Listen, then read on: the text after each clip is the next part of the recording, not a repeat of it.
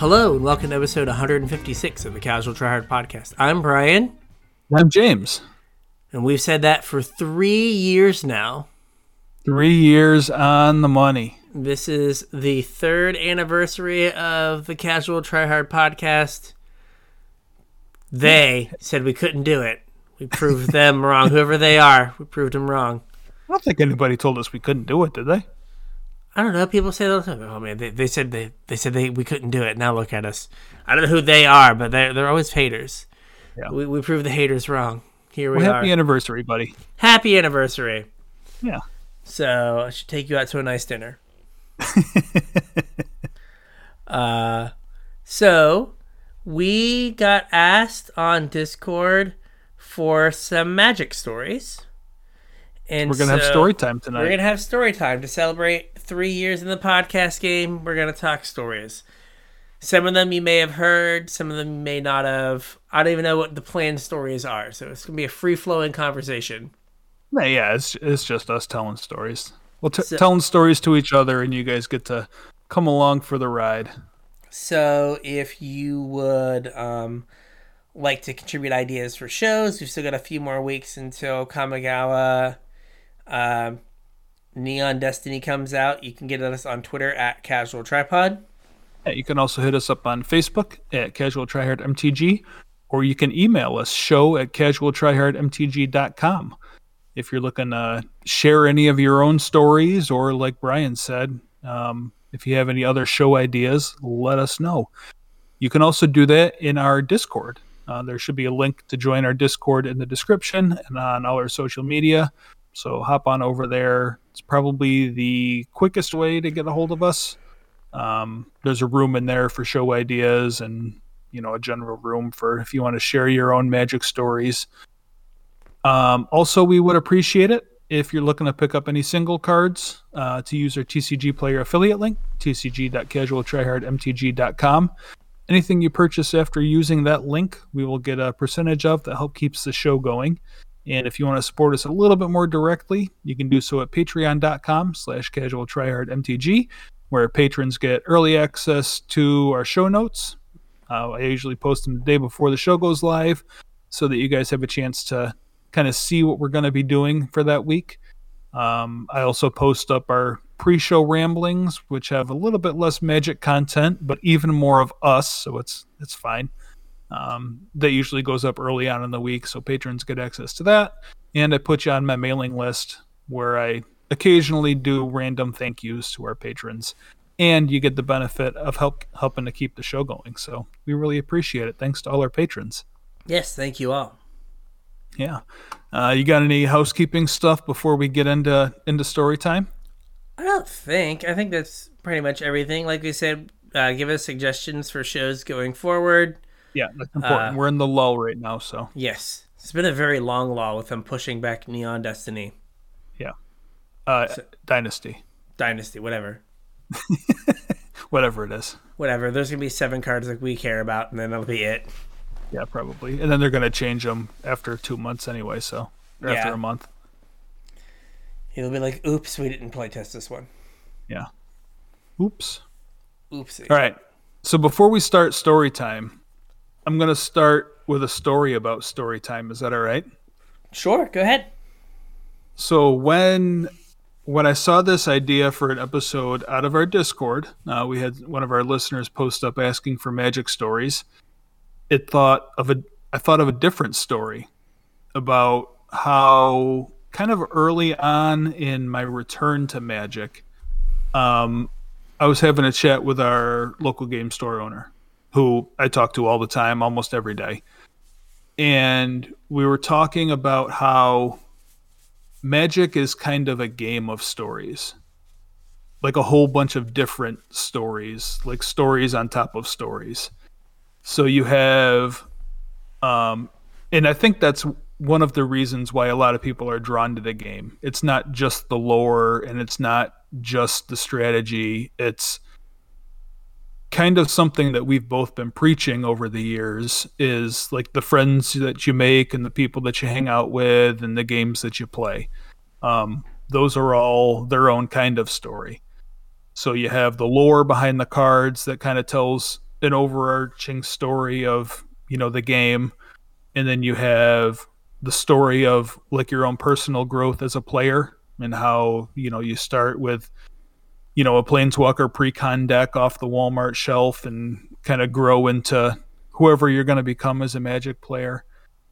And then you also have stories that the cards tell you while you're playing the game that maybe people don't really think about. I think one of the um one of the guys that does lore videos on YouTube for a while was trying to make like thematic decks that would tell a story as you played them, but it, I don't think it was super popular or did real well. Oh, what's his but, name? It was uh, the guy with the mustache minute. Um, yeah, the guy with the mustache from TCG Player. Who who left TCG Player? Yeah. Uh, yeah. Gosh, what is his name? Anyway. Uh, yeah, but like as you're playing the game, it's kind of telling a story too. You know yeah. what I mean? Like you cast a creature and oh, it gets murdered, whatever it is, terminated. Um, so the game's kind of full of stories, and I think at the times when the game is the most successful are the times when the stories are the best. The times when the gameplay stories are the best. The times when the coverage stories are the best the times when like you're traveling to tournaments and having a lot of fun. So just as kind of like a preamble to what we're going to be talking about today is I think that's Magic's strong suit is the stories. Whether or not you like think of it that way, um, it's a really important part of the game. Agreed. Yeah. Agreed. Like that's that's what kind of ties everyone together is right if you are people who play magic even if like you drifted apart like socially right yeah. or like your lives have diverged you can always go back to the game as a touchstone as touchstone to hang out or mm-hmm. like talk about like old stories just like you know people roll their eyes at the you know the the guy who's 35 telling like high school football stories. Yeah. Right? Right? You can you know have people you've played Magic with 10 years ago and be like, "Oh, remember when like thing happened yep. during a game." Right? That's something you can always go back to. Yep. And that goes back to the um the fact that it's Magic the Gathering right? Absolutely. And the, sto- and the stories come from the gathering and as a, a, a, reason to come together. For sure. So, all right. So we have um, so how we first got into the game. So how did you first get into Magic? So way back when. Um, I don't remember exactly. I can probably figure out exactly how old I was, but I'm pretty sure I was in middle school and one of my friends had just gotten into D&D and I went over to his house and he was you know had this little mini campaign prepared like just for me to like teach me the game or whatever and you know I had fun playing D&D with this guy and um he said, okay, like if, if you want to keep doing this, like I've got a couple other people that want to play, but like everyone has to have their own tools to play the game. And he told me about, you know, the character sheets and dice and a player's handbook and all that. So I don't remember if it was that weekend or like the next weekend, but the next chance I had, uh, my mom drove me down to a game store in downtown Syracuse, uh, Twilight Book and Game Emporium and I was going to get my D&D books. Except when I went up to the counter, there was two guys at a table playing Magic right there. And I don't know if it was like them just obviously having a good time or the artwork on the cards or the look of um, like concentration on their faces like i could tell it was really strategic i'm not sure exactly what it was but I do remember instead of buying a player's handbook and a set of dice, I bought a revised starter deck and two packs of the dark. Hard pivot, ladies and gentlemen. Hard pivot. yep. We could be talking the casual try hard Dungeons and Dragons podcast right now. We could be. But no no. Fate. Fate, Fate stepped in. intervened and was like, No no, I won't let you do that. That's right. You've got to play Magic the Gathering. Would you like to have even less money than your average D and D player? Do I have a a story for you? I don't know, man. Like I've seen some of these D and D players buying minis, and you think we have a, a bad habit? Oh man, my my brother has so much stuff. Like I think he's taken to 3D printing his minis. yeah, that's what a lot of people do now. Yeah, so he's got like three, a 3D printer and like makes his own minis. Yeah. So yeah, but yes, there there are they are expensive. Then you gotta paint them, hmm right? Like uh, uh. So all right, I slightly different story. I so when I started playing, it was it would have been ninety five. So like Ice Age was like readily available. Yeah. Ice So- Age wasn't out when I started. I'm pretty sure it was. Um, the Dark was the most recent set. So like I think like Ice Age and like the like the Dark and Fallen Empires were like older cards. They weren't like the current cards that were out. Like you could still get them because they were the Dark and Fallen Empires. Yeah. But um um there was uh at my high school there was this back hallway. So there was like the lunchroom and there was this hallway that went down past the band room Mhm. and like ended outside right? So there was like a door, there was like the lunchroom, a door, a hallway, a door, another hallway, and then you're outside. So Okay. that back hallway, I don't know how we got started, but like some people I knew played Magic, Mhm. so I started playing with them. Now, um, we were Catholic. And our priest was on this kick about how Dungeons and Dragons was evil. It was the mid '90s, so like Yeah. everything was bad I mean, it happened. Yeah. it happened, right? So, magic cards weren't a high on the approved list. Right.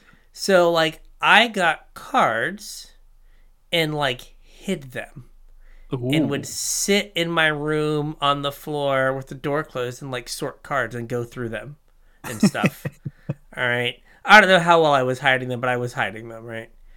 And um, there was a game store. I forget what it was called. I only went in it a few times. Um, that was like down by the library, down from like my high school. Mhm. So if like I had a reason to go to the library, I could swing in there and get stuff. But I don't think I went in there a few times. Yeah. Um, but yeah, I don't know how I ended up getting the cards I got, Hmm. but uh, but yeah, I had I just had cards that I like hid and had decks. I played uh, alliances was out, so I know I played like I remember playing like blue white control with like my win con being Kjeldoran Outpost. Oh yeah, that's a good win con. Yeah, yeah, it is. Yeah. and uh like stuff like that just playing like games it would take like all lunch period we Yeah. just sit on the floor and play at the end of the hallway glass beads and all Yep. right so but like i had to kind of like hide it initially i think eventually like i know eventually it was not as, as big a deal Yeah. And I played through. Oh gosh, when? Oh gosh, uh, like my freshman or sophomore year in college, and then I stopped. Oh, I stopped way before that.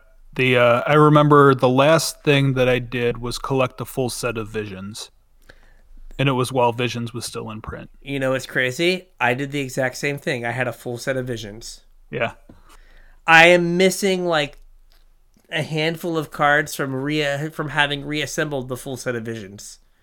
Yeah, Like, I, I- uh, I think I went through and sold a bunch of stuff out of that set when I got back into the game to kind of fund my re-entry. Yeah. Yeah, like I when I went to grad school, I didn't realize how much like cuz I just had the cards and kept moving them.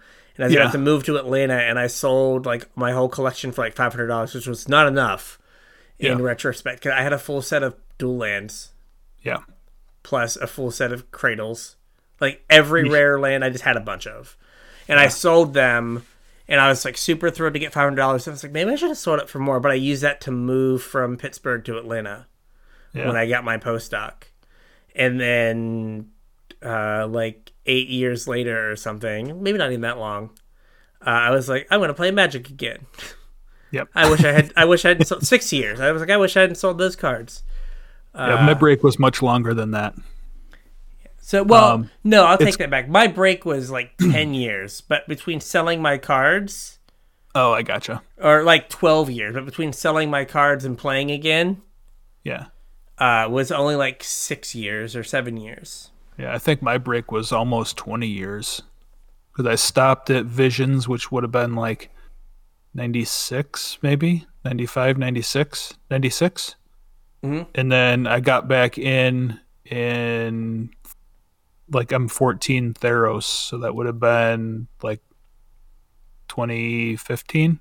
Yeah, so I played through, like, I played into my freshman year of college, so 99. So I played all through high school. Yeah. Then in 99, uh, like, the people I played with, I didn't see anymore because I went to college, and, like, the people that did play that I ran into at college, I deemed weird. So these people are weird. I don't enjoy interacting with them. So I stopped playing. And then when I went to grad school, I was like, oh, I'll try to find a place to play again. And like, I, it did not work out with like where like Wizards Event Locator or whatever was the thing at the time told me there was magic versus Yeah. like where I could actually get to Yeah. as a grad student. So I like, I think I like played like one event, like one FNM, like on like in like 2008 Mhm. and then didn't play again. So I played like 2001. Then I like played like one event and like sorry, okay, one event in like 2002. Yeah. Sorry, 99. Then like one event in 2002, and then didn't play again until uh, M15 was getting like Theros was getting ready to rotate. Yeah. So it would have right before cons. So about a year after you came back. Yeah, So, I think it was about a year. Yeah, so like 99, stopped, tried again in like 2002, still st- didn't, didn't take. Sold my cards in 2008, came back in 2000, uh, like 14, because it was right after I got married. Yeah. So And- you had mentioned something about um, like not remembering how you got cards. Yes. I actually have kind of a couple quick cool stories about getting cards when I was young. Okay. So I grew up um, in a suburb of Syracuse, and I was like way outside city limits of the suburb that I was in. So I was like in the middle of nowhere. There was way on the outside of town, um, almost like bordering the next town over. So there wasn't a whole lot around where I lived, and we lived on a pretty busy road, so it wasn't super easy for us to like get out of the house. And I was in kind of a big family. Like I got two sisters and a brother and we're all fairly close in age, so in order for us to like go to the store, like they had to pack everybody up and it was like a big thing, so really didn't g- get away from the house too much. But I would say maybe 800 foot from our driveway, you know, kind of down the road to the end of the street. And then, like, that was a pretty busy road, but then maybe 800 foot on that road was the entrance to a park, like a county park or whatever. Mhm. And it was like super nice. And it was the like paved trail for this park was the whole length of the lake. So it was like eight miles long. So if I could get on my bike and go to the park, like I had the whole length of the park that I could, you know, do whatever I wanted and it was, you know, safe. There wasn't wasn't going to get run over by a car or whatever. So I remember one of the ways I used to get cards was at the far other end of the park. Um, you'd have to leave the park, but like two blocks outside the park, there was a comic book store that was like second story of some building. So I remember saving my lunch money up all week long, telling my mom that I was going to the ride my bike in the park, haul ass as fast as I can, like all the way clear down to the other end of the park, jump back out, run into the comic book store, run upstairs, buy a couple packs of cards, get back on my bike, haul ass back up, you know, eight miles again on my bike, and then get home. That was one of the ways I used to get cards. it's called dedication. Dedication, yes. Yeah. Yes. Now you couldn't do that because everyone would be afraid that you would get kidnapped if you got out of the side of their front porch. Yeah, exactly. The kids still have bikes? Um, I'm gonna go with yes because they still sell them at Target, so I assume someone's Right. buying them. Maybe. But uh, my kid, oh, my kid kind of has a bike, so uh, he can't, he can't he can't pedal it, but he kind of has a bike. Yeah. So one more story about getting cards, and this one's a little bit quicker. Um, one of the supermarkets near my house wasn't the one that we went to all the time, but like if my mom was running out and needed something, it was like if we were driving past this place and needed something, we'd stop in. But they had a bunch of vending machines in the front of the store and inside one of the vending machines was magic packs. Oh, Yeah, so I remember every time we'd go in there, I'd bug my mom until she got me a, a pack of cards out of the vending machine. That'd have been better use. I remember collecting like stickers. They used to have these like they used to have these books that um like you would buy the you'd buy like books and then they would have you would buy packs of stickers Mhm. like and you would randomly get stickers and you would put the stickers in the books to make bigger pictures it was like baseball players and stuff it was kind of like baseball cards i remember doing those and like those were the things that like hey man can, can i get can i get can i get a fix can i get a little bit can I get my fix? And they'd be and like, so that would be my thing. I remember when I was when I was younger, younger. Yeah, Uh, I think the pre Magic days, but yeah, it's. uh but yeah, I don't remember how I ended up with cards. I just know that I did, yeah. but I don't know, I don't know what begging, borrowing, and stealing I did to end up with those cards. I just know that like, yes, I have cards. Yeah. Um, You you uh, you also mentioned briefly about how magic in some places was kind of taboo, like in the early days. yeah, Um, not when I first started playing, but like shortly before I exited the game, um, like for my break or whatever. I remember like going to a bunch of tournaments. Like I, I would go to a tournament somewhere every weekend. And one of the places where we used to play was a church. There was a church that used to hold uh, Saturday evening uh, magic tournaments. oh nice. Yeah, it was like in their Bible study hall or whatever. There was, I don't know, 15, 20 people would show up and play magic. That was that was not what we were about at my uh, uh, establishment. Yep. They were they were like, yeah, about that, and I was like, okay, that's a no go. It's a no go. Check, no go. Um, yeah. So that's how I got started, and then you kind of got a little timeline. Played for a few years, then uh, went away, tried to come back, bounced off Yep. and then uh, uh, came Just back. to uh, provide some context here, do you, eh, not that probably most of our listeners are going to, you know, have lived through this anyway, but do you remember like getting any sort of content from the internet about magic? Like in the early days? No, none whatsoever. I remember like magazines and stuff. Inquest Um, and Scrye Yeah, but Duelist? yeah, but no, I never. No internet content that I There- ever remembered. Yeah, there were bulletin boards that did magic content. Um, there were some on AOL, and there were some. I don't remember what the other bulletin board site was. It was so long ago.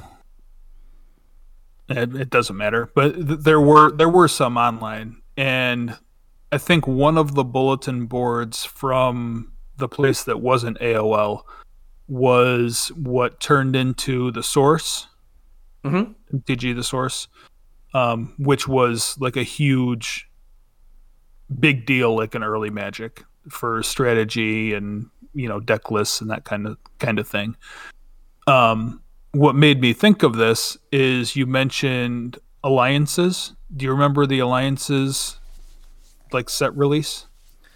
Vaguely, like when I played, like I didn't play like at a local game store, so it was Oh, just okay. like I was like the the unwashed, unheard masses of not so much kitchen table magic, but Yeah. like hallway Lunchroom floor table. magic.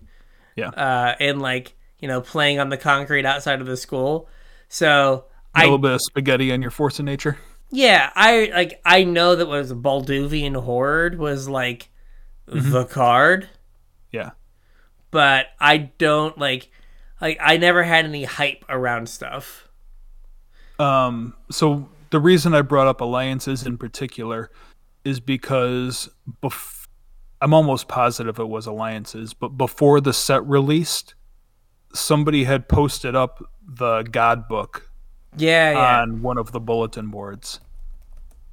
And I remember like I went and I printed out like on a dot matrix printer or whatever the God book so that I could, you know, flip through the pages and look at all the cards before they were released. So I I do uh, regret I had a card that like I got because I thought it was super neat and really cool, and I ended up getting rid of it like years later. But I remember I like the card I really wanted was an Argivian archaeologist, Oh. and I think I traded it for store credit to buy a shirt that I still have. uh, I think it has least migra- we still have the shirt. I think it has migrated to Hannah's closet. Yeah. Uh, but it was uh, Harley Quinn and Poison Ivy from Batman the Animated Series, Mhm. like hugging. Yeah. But I had an Argivian archaeologist for like years, and then I think I traded it for that stupid shirt, and now that uh, that card is I just checked one hundred and eighty dollars. Do you is that the only like old expensive card that you had? Well, I mentioned I had a playset of all the revised duels, Yeah. a playset of all the saga lands. Did you Um, ever end up with any like power? No, I never had any power. Yeah, I had an emerald for a portion of time when I was I don't know, I must have been 13 or 14 years old. Yeah, I never never had power because, like I said, I think I started like a year or two after you. yeah. So, like even then, like, but like you know, when you're like fourteen without a job, Yeah. right? Like the um, like the fact that like a Black Lotus is like thirty bucks is like ridiculous. I Oh, remember was- like The emerald I had was super beat up. It was it it would be bad by today's standards. yeah. Well, I like I remember buying my duels for twenty dollars a piece. yeah, no, I remember duels being cheap. Um I think I traded for my emerald though. I want to say I traded like two force of wills and a jester's cap.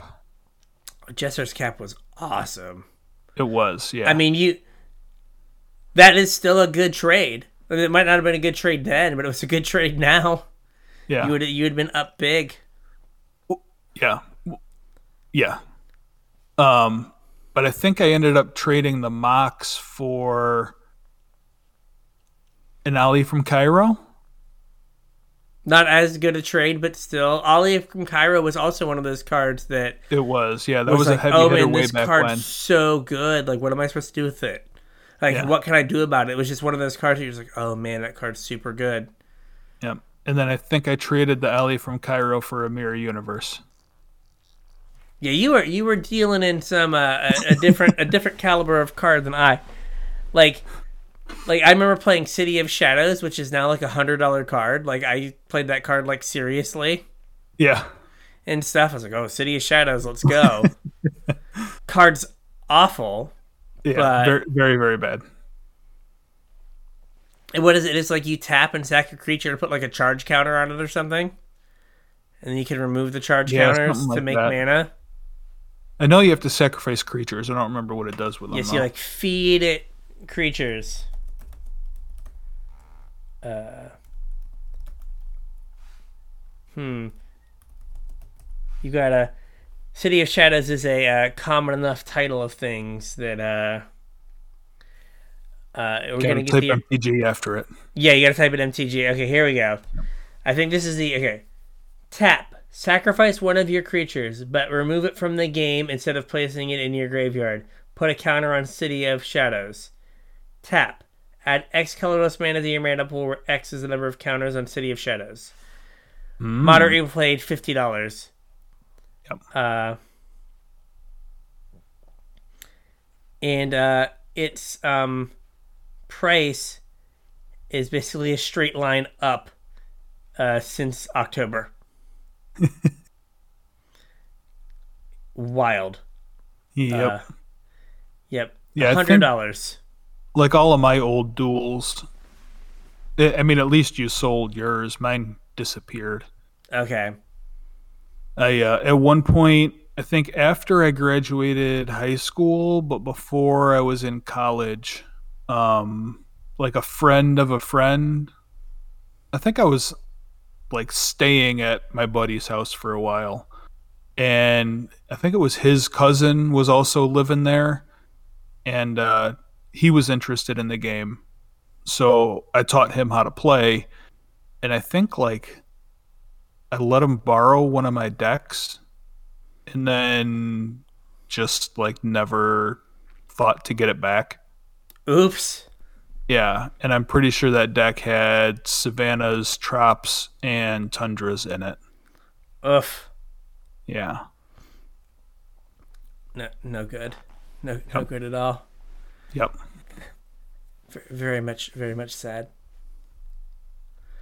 So I don't think I have anything else. I mean, I I'm sure I have other stories about like tournaments and stuff, but do you want to talk a little bit about like what got you back into the game or why why you got back into the game? Uh, sure.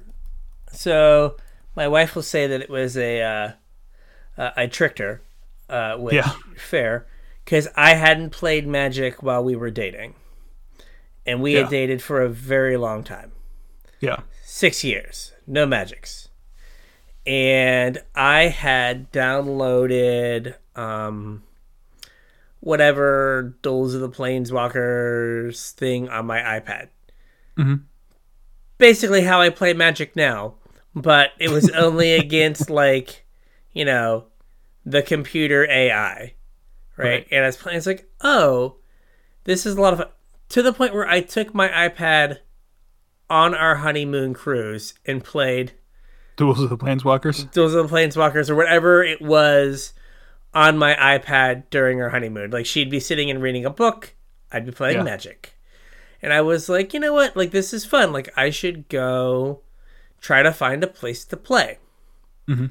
Right? Like I was like, I can figure something out. Uh, and so I went to again like Wizards Event Locator or like Store Locator or whatever, and uh, White Widow Games came up, which was like right by my house.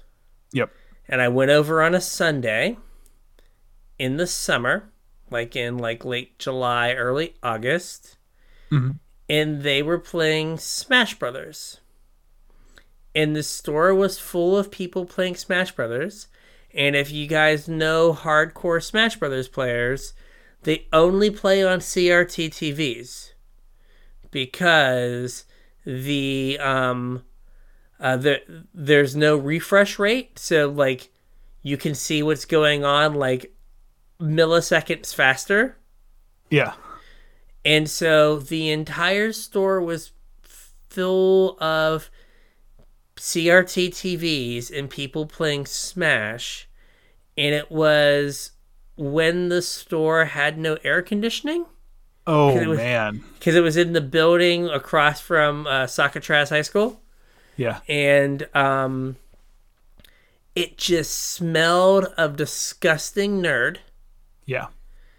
And uh, in classic game store fashion, I went in and looked around and looked at stuff and could not, for the life of me, figure out how to participate in commerce at the store. There was no one behind the counter. There was no one who looked like they worked there. There was nothing. I like called my wife on the way home. I was like, I have no idea how to participate in commerce here. like, I have no idea how I could give anyone legal U.S. tender to get goods or services. No clue. So I ended up going back later when I was like, well, maybe Sunday is just a bad day.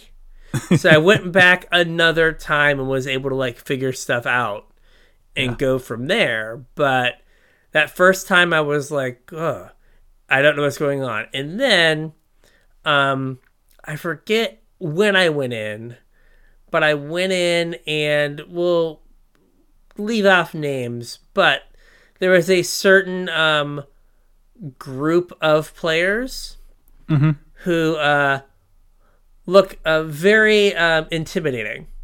Okay. Lots of lots of uh, tattoos and whatnot. Yeah. And I was like, I left. I was like, holy crap, nerds got hard. like, like this is not how this is not the nerds I remember. I was like, the nerds got hard. Like, geez, oh man, like this is this is tough. like, I don't know about this. This is this is rough and tumble. What's crazy is like they're all super nice guys. Yeah, yeah, but like first yeah. pass, First impressions. Yeah. you're just like, huh, well, I mean, you say that, and not to say they're not a nice guy, nice guys, but you do know, uh, again, loyal listener, you better be a loyal listener, Anthony's story Yeah. about playing his first event at uh, the old White Widow Games. Oh, I don't He- know. Do I know this story? You do, I think. So he had been playing in California and he moved from California to here. And he was like looking for some way to like get back into magic slash like use it as a way to like find friends because he moved all the way across the country. Mm-hmm. So he goes and he does a draft, I think, and he's I think it was a draft, and he's sitting down playing at someone. He's trying to make small talk. Yeah. And he's like, So, what do you do for your living?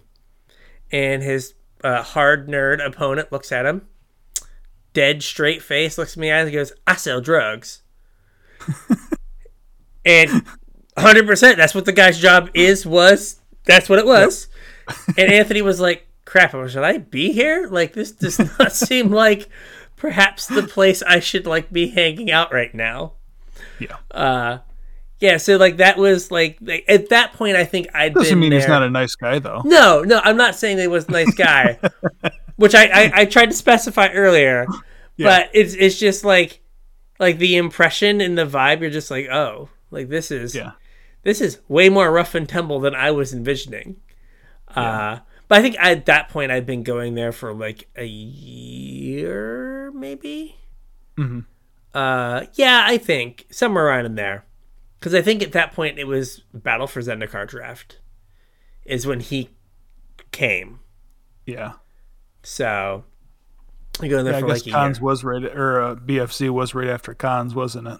yep so we Yeah. the simpler times of like a year was an entire block Right. as opposed to like hey you just learned these characters and mechanics deuces we out we out uh, we're gonna make we're gonna make double faced cards so that'll be the theme for the year. How do you what do you think about that? Does that really tie in the room together? It is not a rug. No it does not tie the room together. But yeah so like i came back and it was it was a different scene initially than what i like had left or expected. Mhm. and then you know i, I found uh some people that were more um uh i don't know more more my speed yeah. That's a good way to put it. i mean those guys are fine but just like we, we do not mesh Yeah. so But yeah, so I came. So that's what I came back. Is I came back to a unair conditioned, sweaty smelling store where I people were playing Smash Brothers. Yeah, that that was rough towards the end before that store uh, went away. wasn't. Yeah, yeah. Hmm. Yeah, bad times. Bad times. Um, so when I came back into the game was kind of a fluke. Like I think when we were talking to Brad, I mentioned that um, during one of my back surgeries, I had randomly downloaded like Magic Online and was playing some Pauper. Mhm. Um, I don't count that as a return to the game though, because I mean that that was like a two or three week thing that I did while I was uh, recuperating from surgery. Um, my like actual return to the game was, I think like Theros was just coming out, and I used to have um, like my own shop that I rented, like separate from work, just like a place to store my cars and projects and parts and whatever. And I was working on a car super late one night with one of my buddies. And I needed a bolt for I don't even remember what we were doing. I think I was I think I was finishing up a motor swap in a um, Jetta. And I needed a bolt to hold the exhaust together. And for whatever reason, I couldn't find one in my toolbox or in my parts or whatever that would work. And it was like midnight. And I really wanted to hear this car fire up before like I was done for the day or for the night. So the only place that's open at midnight that may or may not have a bolt is Walmart because they have that like hardware section or whatever. Mhm. So me and my buddy hop in this car and we drive down to Walmart and find a bolt that we think will work and we're getting ready to check out in like super late night at Walmart. I think this was before self checkout lanes or before they were like super widespread. Um the only lanes that are open are like at the very end where like the magic cards used to be. So we're in the checkout line to buy this, you know, dollar bolt or whatever. And he turns to me and says, Oh, magic cards. I used to buy some of them when I was a kid, but none of my friends knew how to play magic, so nobody ever taught me how to play. And I was like, No shit. Like, I have a whole bunch of magic cards and I remember how to play. So we each bought a, I think they were, I don't remember if they were Planeswalker decks or like the dual decks or whatever. They're probably Planeswalker decks. No. Was there something before Planeswalker decks? Oh, they were the they were like the the deck. There you could buy a box that had two, like Jace versus whoever, No, Kier weren't versus Elspeth. decks. They They weren't, weren't the dual dual decks. decks. No. Eh, whatever they were. We bought two of them in a couple packs and spent the next like three hours back at my shop learning how to play magic on the concrete floor. Did that car start up? Uh, not that night. We were playing magic. You got sidetracked. Poor car. Yeah, we, we yeah we got sidetracked. Uh, eventually, it did. I drove that car for a while, but yeah, we were playing magic, and then probably like a week or two later, I think we had um like run the course with the two whatever decks, the intro decks or whatever that we had, um, and we're looking to expand them. So we went down, or we found, you know, Google game stores or whatever, and found White Widow. And again, like super late after having worked in my shop, after having worked at work all day, um, I think it was like eleven thirty or eleven or eleven thirty. We showed up to White Widow Games because they were open somehow, and there was like a million people in there playing Magic. So, in their defense, if they were open somehow, the hours printed on the door was an open time, and then usually like when the last life point goes away, or when Yeah. the dice are done rolling. Yeah. So like they were just. How many times did like we even like on a weekend just stay there till like five or six in the morning. Oh yeah, way too many times. How many people had like a key to lock the sh- the shop up at the end of the night? Way too many. Where the shop owner would just be like, "I'm going home," and would like look around and be like, "You have a key, right? Or you know the security code. Lock Yeah. up when you're done," and Yep. would leave. yep. And to think they only got they only got robbed once. Only once. Crazy to think about. So, yeah. Yeah, so I mean, like just them, for like the- somebody that didn't know the store, though, it was really weird that they were open so late and that there were so many people there. Oh yeah, like it made zero sense. And even like when you knew the store, the fact that it was like it was like eleven thirty or twelve thirty, and you were like making a Taco Bell run, so you could like play the next four rounds, Yep. and you're just like, well, I'm not going home till six, and then the next event's at noon, Yep. so I guess I'll get four hours of sleep in rally. yeah. Now I I definitely can't do that. Like I stopped doing the overnight one because uh, there was a direct correlation to me like getting sick and Yeah. me getting like four hours of sleep two nights in a row. Yeah. Right. But like I am a hopeful that we come back to a point where like I can like go and be like, all right, it's release weekend. You've got the kid. I'm gonna like play at noon, and then I'm gonna play at like six, Yeah. and I'll play at noon and like eight on Sunday, hmm and like like I look forward to that being a thing that can happen again. Hopefully. Yeah, because I think that like at least like the pre-release hype is never gonna go away. Like the number of people No. that like never played but would like show up on pre-release or like would um there was a guy who like was like a graphic artist and his studio or like where he would go to work he was like self-employed was the condo on the third floor of my building Yeah. or the next building over and i would see him outside my house sometimes and say hi but the only times he'd ever come to the store he'd bring his son and they would do pre-release Yeah. and they would do like three or four pre-releases and then they were done with magic for three months and then they'd come back in three months and they would play again yeah. I mean, there was a bunch of people that you only ever saw for pre-release. and like i don't know like that's kind of cool that was something that like they just like could count on to be like oh hey it's pre-release time we're gonna go do pre-release Yeah, that'll be fun Yep. So I'm looking forward to that.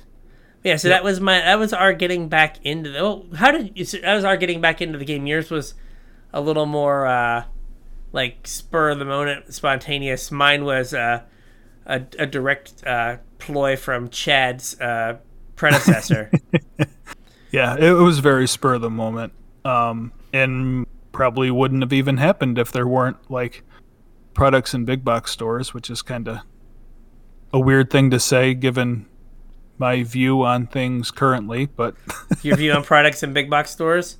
yeah. Um, I mean, are there still products in big box stores since people were like jumping each other for Pokemon cards and oh no, there's still Magic cards. Yeah, there's still magic cards. Yeah, because I went by and I was like, oh, there's Magic cards here. Neat. Yeah.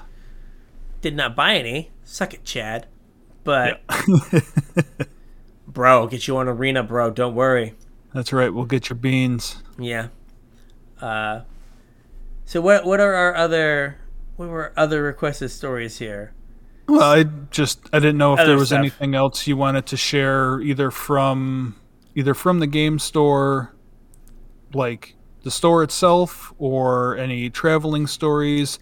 I think we've told a lot of our traveling I think stories so. already. But so I don't know if there's any of those that you wanted to rehash or speaking of arena and like the gathering part and like seeing people um i think i've talked about how um uh anthony and i became friends Mhm. um so it was a i do believe again it was like uh, bfz Mhm. he had it was like this his second time in the store and he does a draft and for some reason, he was like, "I think this guy knows how to like seems pretty good," Yeah. and like came over and asked me to help him with his deck. And I like laid out his deck and like we rebuilt it and we talked through stuff. And then he just kind of followed me around and like was just kind of like and he'll admit this and he'll like and he's like yeah I just followed you around but like then he was like you know I'd go talk to Cameron and he was just like on the periphery right? And he Yeah. just slowly over the course of that night and like additional days like became like integrated as like part of the of the group. And For like that crew. yeah, and that doesn't happen unless like one, like at the store, two, you know, him being like, "Oh, I'll see if this guy will help me with my deck," and Yeah. like me being willing to be like, "Oh yeah, here, here's what you should try to do," Yep. right? So like that, that is an aspect that you definitely lose on Arena Oh, for sure. there's not like a combination of emo- of uh, of emotes that like allows your opponent to like look at your deck and make changes. Right. Definitely Um, not. And that's also like why limited is so good, Yeah. right? Well, there is the collection building aspect of limited, but more like I like doing limited uh, initially when I got back. So when I got back first, I played like red green land destruction with creeping mold. Oh, not- dude. Not An Ember Swallower? I don't know if I had that card. because I like, I played Land Destruction with Ember Swallower and Xenagod. or no, Zen- Xenagos Planeswalker. So I did not. Uh, I did. I was trying haha, not to spend too much money haha, on Magic. so I was like, I don't want to get too many cards that are going to rotate.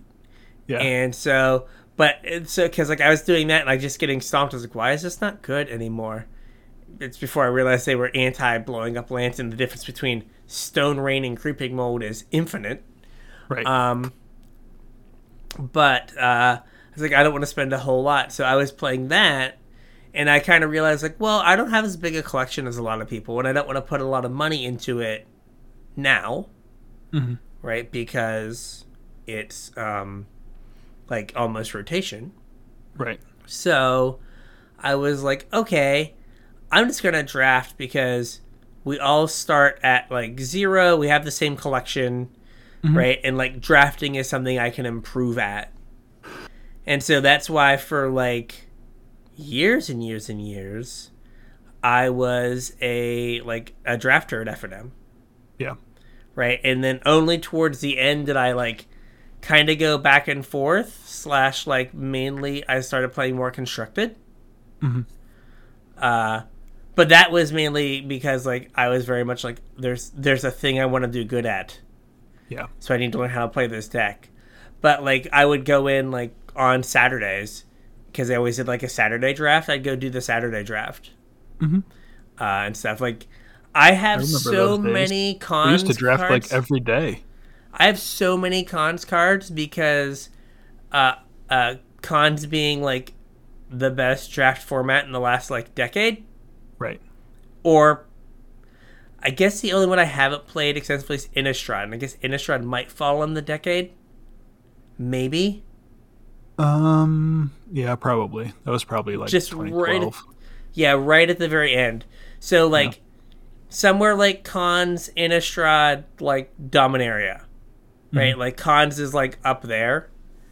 And uh would draft at FNM, then would draft at midnight, then would come back the next night and draft at seven, and then draft at midnight, and that would be my weekend. Like I would get four drafts in every weekend.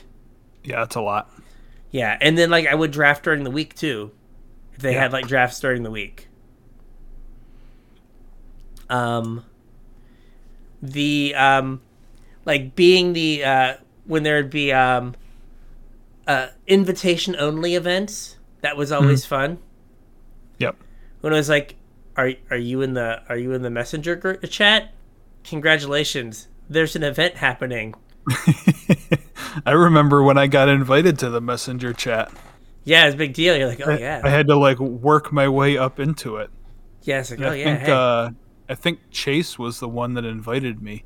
He's Okay. like, "Oh, you brewed that deck all on your own? It looks like you're getting pretty good. Why don't you enter this group chat?" Yeah. Ooh, what's this? Ooh.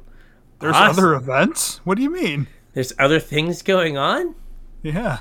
Oh, I remember. So, um, I was convinced and still am that Savage Knuckleblade is good. They also uh, on Arena Decklist this week they tell a story about Savage Knuckleblade Oh yeah. because The Nux. it was it was in a in a uh, a Pioneer deck list that Oh, went really? 5-0. Yeah, Wow. it's like Big Nux was there, right? And so uh, I went to my parents' house up in Cleveland, and they had a magic store right down the road from them.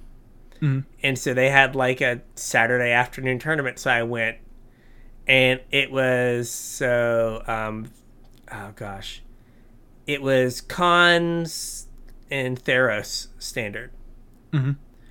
and I went and I played a Temur deck, uh, Surrak Dragonclaw, right, the Flash guy Yeah. and uh, Knuckleblade, and I was playing Natural Light. Like, no, was it Tranquility?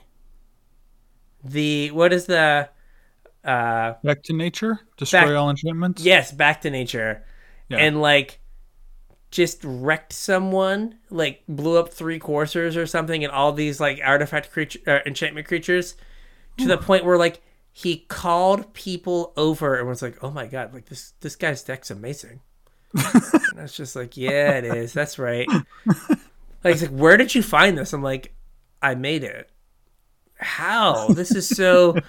I was like, "Well, you see, you understand what the metagame is. Just Yeah. like you, just like you only pr- you play Dromoka's command. You know, when it's always a two for one." Right.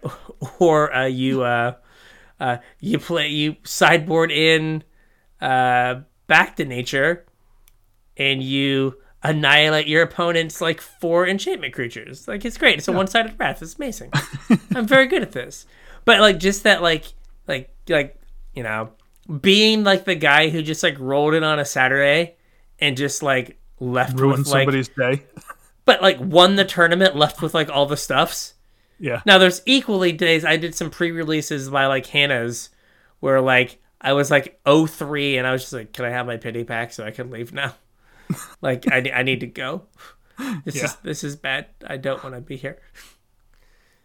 Uh, but yeah, like I used to like drive to like random places uh, and like play tournaments. Just like like oh Hannah's like got class today or studying all uh all all night or all day. Yeah. Like I'm gonna go do pre-release in like you know random plaza in like outside of Hershey, Pennsylvania, or like uh looking for cards.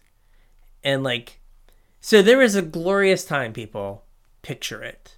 Like i don't know 2000 uh 13 14 15 somewhere in there right?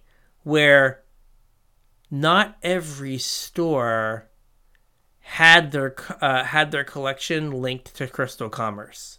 Oh yeah. And you could go into stores and like it was worth you just walking into a random store because they might have a dual land for $40 Yep. right Because nobody knew what it was worth. yeah like i like would go into like weird hobby stores that like somehow wizards said they like sold magic products Yeah. and like they had singles that were like from homelands just like Yeah. unsorted just like sitting there. And you're just like weird. Okay like how are you still on their website? But okay. Like i went to like a train store in like some rural pennsylvania town and they just had some unsorted homelands cards and Wow. like some packs. And it was just like weird. But like it was like there was this like ability like you could go into a store and like find a deal. Mhm. Or like it was like worth going in someplace because you never knew what they had or like what they thought it was going to be worth Yeah. right and now like that's gone like oh yeah. that Internet ruined that. yeah that like hole in the market has been filled But like, you- So, going like one step back further than that, before you came back to the game, so the first time you were playing the game, do you remember the mailing lists? no. So, like, internet commerce was not a thing. You couldn't buy or sell anything on the internet. So, one of the early ways to get singles was to be on a mailing list. So, you had to, like, get the advertisement from, like, your Inquest or Scrye or whatever magazine and fill out a card and mail it into a company. And then I think it was quarterly, the company would send you like 12 pages of paper with cards and prices on them. And you would like mark off which cards you wanted to purchase and then mail this thing back to them with a check. And then hopefully at some point they would send cards to you. you don't remember this? No, I, I love the hopefully maybe at some point aspect of it. Yeah. Right? That that's how things were back in the day. Um so Brian Gottlieb just told a story that like he was on some like early internet message board where like you would like match with people and like trade them cards. So kind of like a Cardsphere or like a PucaTrade, God rest its soul. soul. Um, but with like no infrastructure, right? Right. Basically just Craigslist. And he was like, yeah, I sent like these cards that were like the most valuable in my collection to get stuff. Nothing ever came back. Yeah. And that's how stuff worked. You were just like, well, I hope I get these cards. Mm-hmm. Here, here is my check in a signed, self-addressed, stamped envelope. right? I'm trying to find uh see if anybody hasn't uploaded one of those old. I don't even remember what the name of the company was. There was a couple different companies that did them. but yeah, you're just like, I hope this comes back. Yeah. This is this is only a little shady, but we're doing it. Yep. Yeah, no, I I don't think I could ever convince my my mom to to do that for me. No.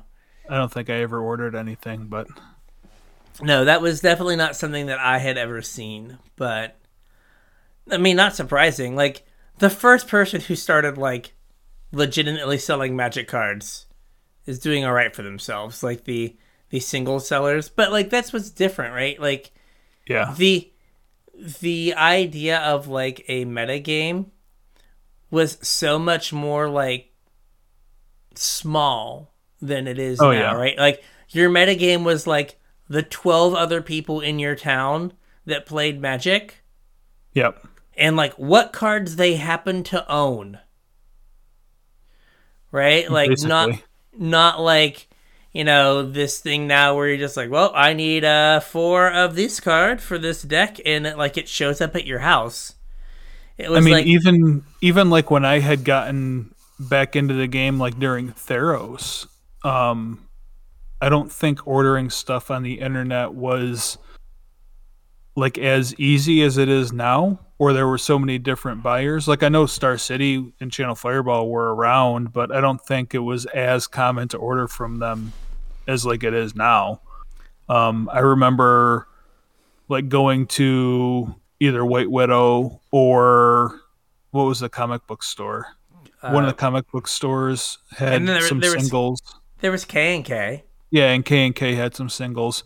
But I remember trying to put a deck together and like having to run around to two or three different Mm-hmm. stores in between like work and FNM to like try and get a deck together. Yeah, no, totally. Well, I think that like um uh, it it was just I don't know, like it seems like it should have been there, but like I would say 5 6 years ago, yeah, it's about the right time frame. Um Magic was a trading card game. Oh yeah, very much so. When is the last time, like the last two years notwithstanding, that like people actually traded cards? Like some commander players will do it because they like just have binders on binders, but like Yeah. you show someone your binder of all like your standard rares. They're all effectively bulk. No one wants Yeah. any of them. basically. Like very rarely do cards get traded for one another. Yeah, Right. I, I I wasn't like ever really into like uh, you did a lot more trading than I did. Yeah, but like it just like the idea of trading, it was like everyone just like buys the singles that they need Yeah, and then doesn't trade anything. right. Right? It's just like, nope, don't do that thing. Right? Like uh uh our uh, illustrious uh barber extraordinaire um uh, Tom would just talk about how like when the set would come out, he would buy all the cards he wanted and then a bunch of packages would show up at his house Yep. and that was all the cards he needed from the set. Done. Yep. And so, like, that aspect of, like, oh, I opened this card and I don't need it. I will trade it to you for this other card. Mm-hmm. Like, went away. Also, like, way back in the day, right? It was like, you have a rare. I have a rare. You want my rare. I want your rare. Let us trade rares. Well, I mean, like way back in the day, you didn't even know what was rare or not. True. True. But, like, you would, like, trade for rarity, right? Yeah, and now it's like you know it's like well this card is four dollars and fifty two cents and i've got four dollars and fifty cents worth of value. I need to find a two cent card from you. Yeah. so just no. Just trade. just just here are two pennies. You will drop these and not think about them. Can we just stop? Yeah, yeah but you like like that like kind of a whole the like the pure like oh hey your card's cool and you think my card's cool. We should switch ownership of them. Right it's a much more like you know scientific or like again the fun has been squeezed out of it process. Yeah, but yeah i i remember like going and like getting cards and like trading them. Or do you remember um do you remember the uh uh when Sorin solemn visitor happened? Yes, so when Khans came out there were two planeswalkers there was Sarkhan is it dragon collar or dragon Sarkhan- something. Yeah, dragon something and Sorin solemn visitor dragon speaker. Dragon Speak, yeah, something. So he, everyone was like, "Oh man, Sarkhan's amazing. It's like five mana. It turns into like a four four dragon, and like Yeah. beats down. It was like thirty dollars for pre release, and Sorin was like ten bucks or something. And um, then we played pre release, Right. and everyone quickly realized that Sorin was great. Yeah. And Sorin went to like 40 or 50 bucks for like a standard mythic Mhm. in 2014, 2015. So, like, a reasonable amount of money, right? Mhm. Like, it just like those like wild swings, like, we don't see those anymore where Yeah. like people like just misread a card and then like, are like, oh, no, this this is great. This is this is really super duper duper good. What Right. about like Jace Vryn's Prodigy? Yeah, like oh like hey, during this- pre-release, that that card was sub ten dollars. yeah, and it went to like eighty. But it was over a hundred for a little bit. Yeah, it was like the only thing to do in standard. Yeah. Yeah, like I feel like that happens less now. Yeah. Do you remember eh, one more for you? Do you remember Wing? Was it Wingmate Roc? Oh yeah, like I don't remember like what it did price wise, but I just remember it was like no one cared about it, and then it was like, wait a minute, it's always two, three, four flyers for four for five. for five. Okay, Yeah. now it'd be for four. But I mean, now would now would be for four and unplayable. Yeah, two, two, three, four flyers. Pfft. Get Yeah, of here. That's not enough. Where's my extra turn? We're, yeah, I need, I need two flyers and the chance to attack with them, please. Thank you. Uh, but uh, yeah, like Wingmate Roc, just like no one read that card as like th- this is good, and then Yeah. it just like that doesn't happen very often now. Like way less than I think it used to. Yeah. Where like a card just gets missed. Yep. I remember trading my wingmate rocs for fetch lands. I mean, that turned out okay in the long term. Oh yeah, no, it turned out great in the long term, but I I traded my fetch lands recently for Mox Diamonds. worked out all right for you too then. Worked out all right. Worked out all right. But I had so many fetch lands from like playing Infinite Khans. I think I had like eight or twelve of every fetch land. Jeez. Yeah. We had a lot of fetch lands from from Infinite Khans drafts. Good old days. People being like when the fetch lands were like fifteen dollars, just like greedily taking as many as they could get. Yeah. Like they're only fifteen dollars. Oh my god, I gotta get as many of these as I can. Well, what's crazy is like I guess I didn't even realize it at the time because I was still pretty new to the game and like modern was the last thing on my mind, but those fetches weren't legal in modern until then. Yeah. Like the entirety of me playing in modern, we've had access to all 10 fetches. But Which there was, was, not that way for a long time. Yeah. I mean, it's just like the fast lands, right? We didn't have access to the fast lands yeah. to the to the other half of fast lands until uh, Kaladesh, Yep. right? And you just take that for granted. Kids these days don't know what it was like. They don't know the struggle. They do not. It's like, oh yeah, Not having perfect mana every game. yeah, getting to play cards over three mana. What is that like? right. Or over two mana? Come on Yep. now. Not in this economy. It's all So- all the time. Yeah, right. Do you remember the first big event that you went to? Um, it was um, I do believe it was a GP Charlotte. It was GP Charlotte. GP Charlotte, and I played Burn. I played against the Mirror, Mhm. and I think I brought in Leyline of Sanctity, and he brought in Leyline of Punishment. Oh, It was just weird. Um, I distinctly remember in like the bad bracket, I think it was this GP Charlotte, playing against like a very attractive girl who was wearing like half a shirt and like have like an entourage with her. like she had like sycophants and like we played, and I was just like, does she have okay, an OnlyFans? She would now. she would now. She'd be like, she'd have a fully foiled out deck on the back of like feet picks or something.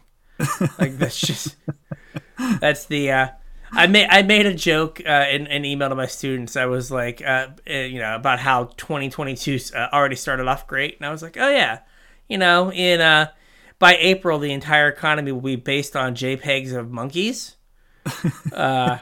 because whatever the, the, the whatever the ape NFTs are, right? That like Yeah. right. Maybe the entire economy is just based on JPEGs of foot of feet. Then I just don't know yet. but yeah, like she like she would have she would have a, a following and like three thousand downloads on her podcast every week. Yeah. She she'd be doing all right for herself. but I remember I remember that. Um, I think that was the first big one. Is is uh, I do believe it was a GP back Yeah, the- when like GPs came to North Carolina. Right. In in the way before times. The way Um, before times, yes. Yeah. The first big event I remember, I think, was an SCG Open. I don't think it was a um Maybe the I, maybe maybe it wasn't open because I yeah, think it was a modern open. It was definitely I played Mono Red Burn in in uh I played Burn in Modern Yeah. for sure. Um and it was really like my first foray into modern. I had put elves together and maybe only played it like two modern nights before we went to the tournament. So I really hadn't played modern at all. Um, I had learned a little bit about the format from watching some coverage, but like that was even before I was like really part of like our team or whatever. Um, and I got dumpstered two rounds in a row by ad nauseam, and I didn't know how that deck worked. And after losing like so badly the first two rounds, I had gone up to I think it was um like Cameron and Bowman and like all you guys and was talking about how I lost to Adnaz, but I didn't understand how I lost. And the reason I didn't understand how I lost is because both of my round one and two opponents played the combo wrong. and that's why it wasn't making sense to me. They had both basically like cheated the win. Nice. yeah. Welcome So- to competitive magic, boys and girls. Yeah, welcome welcome to modern. And like I didn't know any better, so I just said, "All right, you got it." And uh And they were like, Good- score. yeah. But then I came in 11th in the uh standard classic the next day and won some lilies to build Jund, so There you go. yep. I definitely, none of us ever did this, but you ever remember ever being like at like uh, a GP or an open and you're just like, you know, looking around and you just hear like some random talking to the person who like, you know, is manning the booth and is like, look, okay, real talk. If I don't day two with Affinity, I'm selling the entire deck. Mm-hmm. And like, they would just sell their entire deck. Oh yeah, go right to the vendors. Here, how much will you give me for Affinity? Right. And it's just like, why are you like rage making horrible decisions? like, Affinity won this tournament. It is not Affinity's fault. Right. Like, this is a bad choice. And they're just like, it's dead to me. And it's like, okay. It did me dirty. It, it did me wrong. I don't want to do it anymore. And it's like, okay. Seems like a bit of a stretch, but okay. Yep. Uh, yeah, like you don't get you don't get those anymore.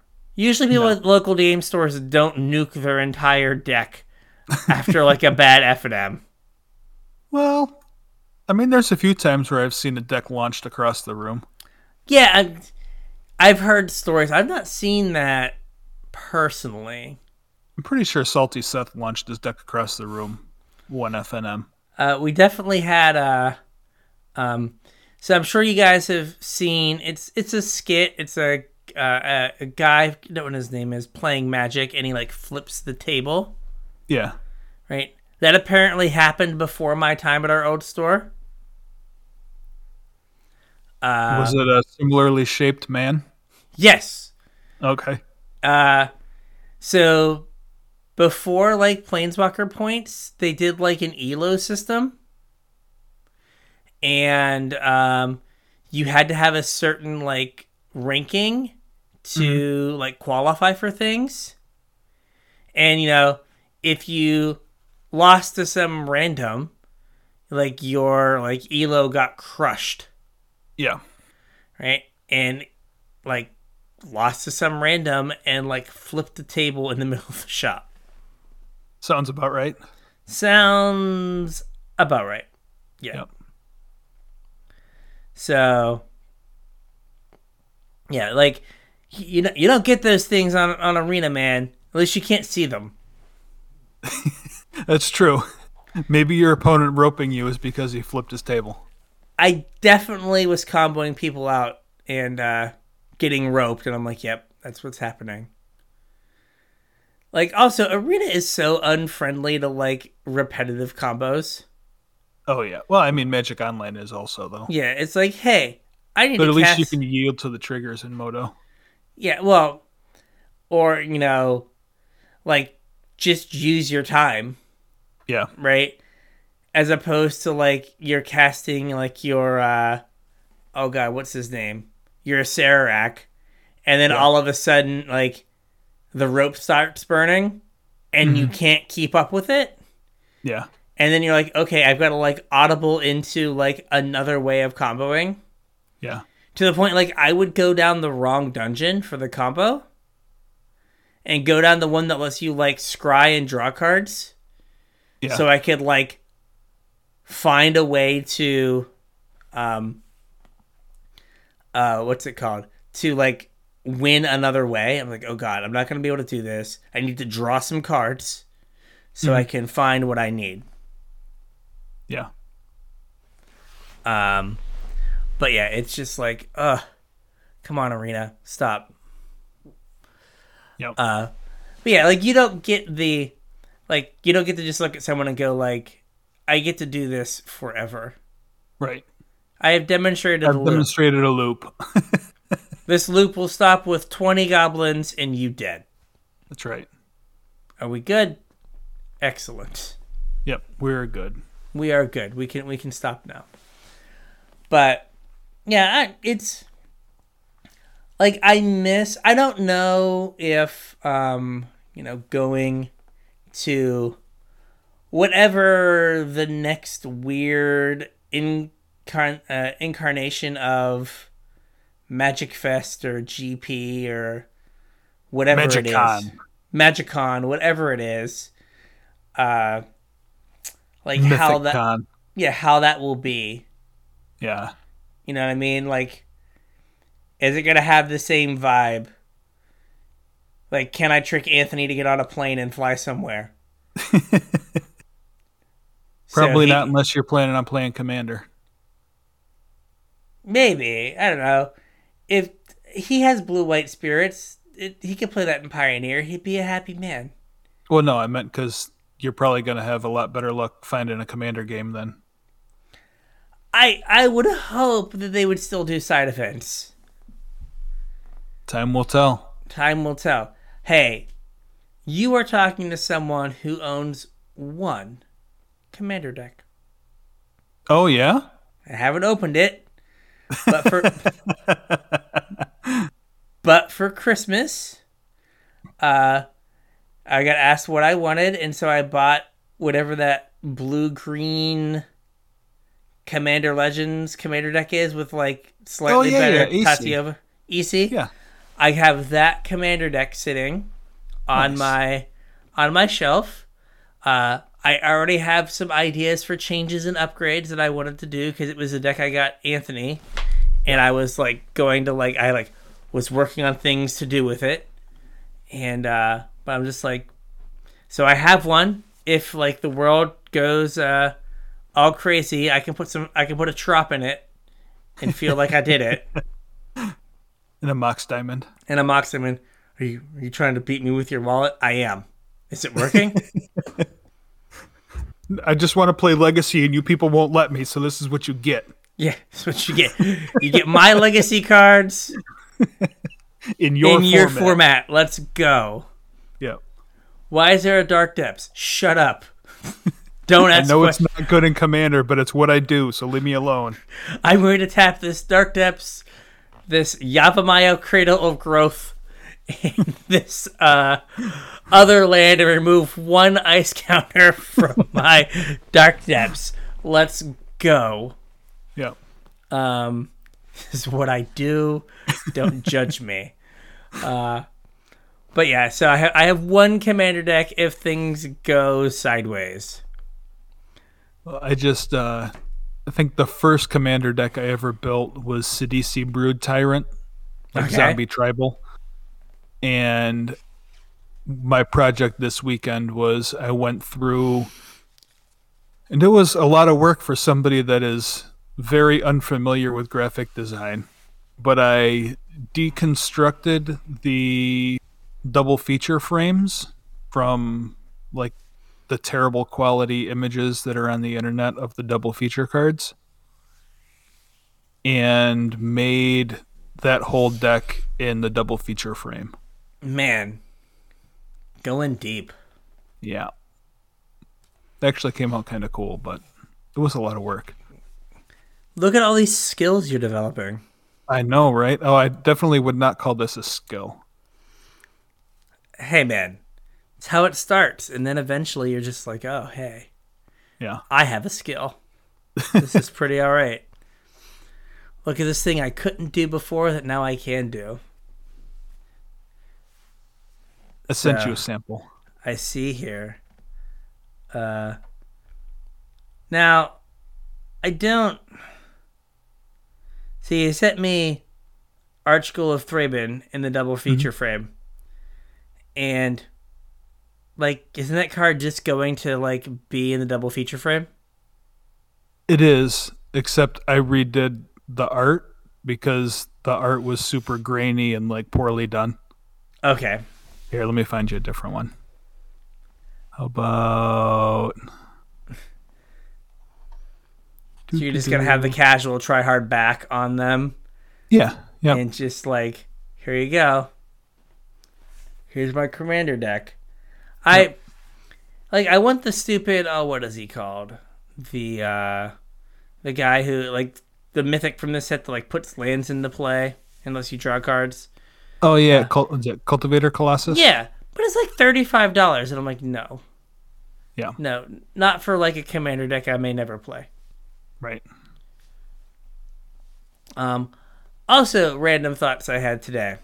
Uh, Mhm. Oh, here we go. Oh, Gravecrawler, fancy. Yeah. Yeah, look at you. Look at me. Yeah. It's like I Uh, know what I'm doing or something. so, uh, the historic ban list. How like comical do some of those cards look on that ban list I know, compared to some of the garbage we play against? Yeah. Now, I don't know if it's to believe be believed, but Saffron Olive is convinced that they're going to start unbanning cards on the modern ban list because of how like ridiculous they are. On the modern ban list. Yeah. Yeah. Now, some of the cards he's like, "Oh, they're going to get rid of uh card. Uh like they're going to take Glimpse of Nature off." And I'm like, "Probably not, but Yeah, I don't know about that. but like only one deck plays it and that deck's not good uh like is the deck good uh with it but but i was like huh what are cards you can buy to take advantage of this i don't know why i thought of this Ooh. Like Okay. but i was like you know uh you know like punishing fire Yeah, I mean that was a comment though, wasn't it? I don't know that there's a whole lot of advantage to be gained there. Eh. Fair. I don't know how much they are. It was an uncommon. Yeah, I guess I don't know how much they are either. 29 cents according to uh uh what's it called? Yeah, and I Uh, guess it was really just a one printing, right? So maybe they go In up to a couple Zendikar. You're Yeah. talking to someone who bought twelve dollar Inquisitions. No, I bought every um Sword of the Meek in Thopter Oh, yeah. Foundry Yeah. for like 25 cents a piece and I like looked at the guy and he's like, "Why are you buying these?" This is a pet card. I said, "When they're unbanned, they're going to be $5." And they Yeah. were all $5 and I got rid of all of them. I mean, think about like burn uh burning tree uh not burning tree, I'm sorry. Bloodbraid elf. Yeah, that's true. Like they Yep, same deal. and like you Bought 'em can't tell me a that pun- you can't tell me that for- punishing fire is too good for modern. No, definitely not. It's not. Uh, but I mean, yeah, did you see uh Thraben U's latest video? Like it's not even good enough for lands anymore. Oh yeah, they don't play it in land. They haven't played it in a while. Yeah. Yeah, it's just like why why bother? Yeah. Yeah, no, but just like I was like, oh, what? Like thinking about like old modern and like you know, it's like oh, you can't unban Golgari Grave Troll. I'm like, fine. I'm like I'm not gonna like have that fight, but like. Mhm. like, Everything eats your graveyard. Yeah, there's endurance. There's Yeah. uh everyone's playing like main deck um what are they called? Uh lant uh Soul Guide Lantern, Yeah. right? Like no, there's not just unmolested graveyards hanging out, Right. right? Like we all thought that it'd be unthinkable to unban Stoneforge Mystic. And like Yeah. it's good. And Jace. It's a Jace is not good in the current format. Yep. But yeah, it's just like oh. So real quick, speaking of bans and like unbans and controlling a format, Yeah. there was one thing that like I think someone put up in the Discord today. Uh, and yeah, that I think Brad posted it. and that was that Wizards uh, in uh, Gavin Verhey's Good Morning Magic, one uh, admitted to the fact they have no idea what's going on in Pauper. Basically. Yeah, to the surprise of no one. I I would hazard to guess like if you polled most of the Magic community, they would say most of the people making decisions about formats have no idea what's going on in the formats. Uh, yeah. It's like, excuse me, you're Legacy expert. When is the last time you played a game of Legacy and weren't monkeyed? uh, could monkey be a problem? Oh no, it's a fair and balanced card. Try again. Um, Is Modern Horizons 2 still in print? Then it's fine. it's fine, perfectly fine. Um, but they um announced the what, Pauper format panel. Yeah, is that what it is? The PFP? I couldn't think remember so, what it was called when I was making the notes. Yeah, I think that's what it is. It's Pauper format panel. That's what comes up in Google as I type it. Okay. So yes, announcing the Pauper format panel, and uh, basically this is almost a fully external from Wizards committee Mhm. of six content creators of varying size, right. and Gavin. It, to be fair though, like I don't follow. I don't follow Pauper. This- content creators, so I don't know like how prevalent they are in the community. Yeah, these, it's just people that we had never heard of. So Never ever heard of, right? Uh, I asked how many how many downloads on the podcast we have to get before I can be part of the historic uh, format, uh, the the arena format uh, panel, uh, the AFP. Like when when can when can I they start taking my input there? But that's right. so they have six people, a combination of streamers, which I just thought it was so funny it, that like most of the people were streamers. It's like Wizards can't get out of their own way. And, like they have to stream, right? Like streaming's cool, right? Bro, streaming gets beans. So we got to get streamers in on this? Bro, streamers beans. Okay. Right. But it was streamers and then a couple people that primarily write articles. Um, and then, like I said, Gavin. And so they're going to like meet and discuss the format and talk about what needs to be changed. And then Gavin will take that list of of uh, suggestions to play design slash the people with the banhammer right. and be like, "Hey, we think these cards need to get banned." And he's pretty sure the people that have the banhammer are gonna go. Sounds good. Okay. Okay. He's like, I assume most of the time they will just go along with whatever we suggest. right? Which also leads to the like awkward thing of when the whole panel's like, it's got to go. And they're Yeah. just like, no. No. And then like the like weird subtweets of, like from the panel members. Like, I really feel as though this pro- this card is egregious. We await the decisions of play design or whatever, right? It's fine. Uh, it's fine. It's it's okay. Like, um, or just like you know pictures of the card with like the the dog on fire meme. yeah. It's just like no, just like oh yeah, it's fine, it's fine. Uh, so they're going to meet and discuss the pauper format in like kind of how to uh, steward it because basically pauper is a blind spot for wizards.